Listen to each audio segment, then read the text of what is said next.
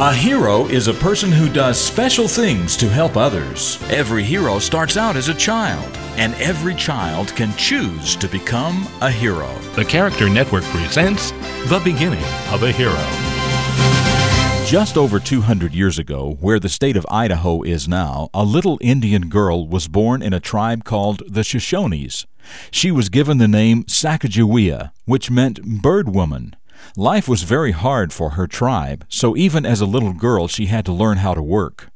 Then one day Sacajawea was stolen away from her own camp and taken to live with an enemy tribe. Of course, this meant her whole life would be different. It even meant she had to learn a different language. Through her early years, no one could ever imagine how this one little girl would contribute to the history of America. You see, most of our great country had not even been explored 200 years ago when Sacajawea was a girl.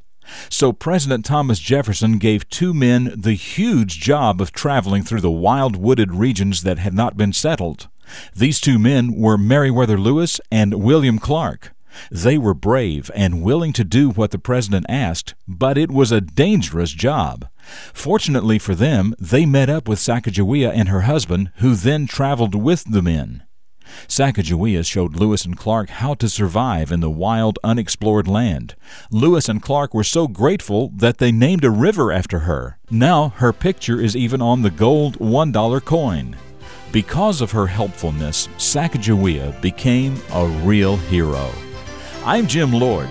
That's what I know about the beginning of this hero, and I know that you can become a hero too.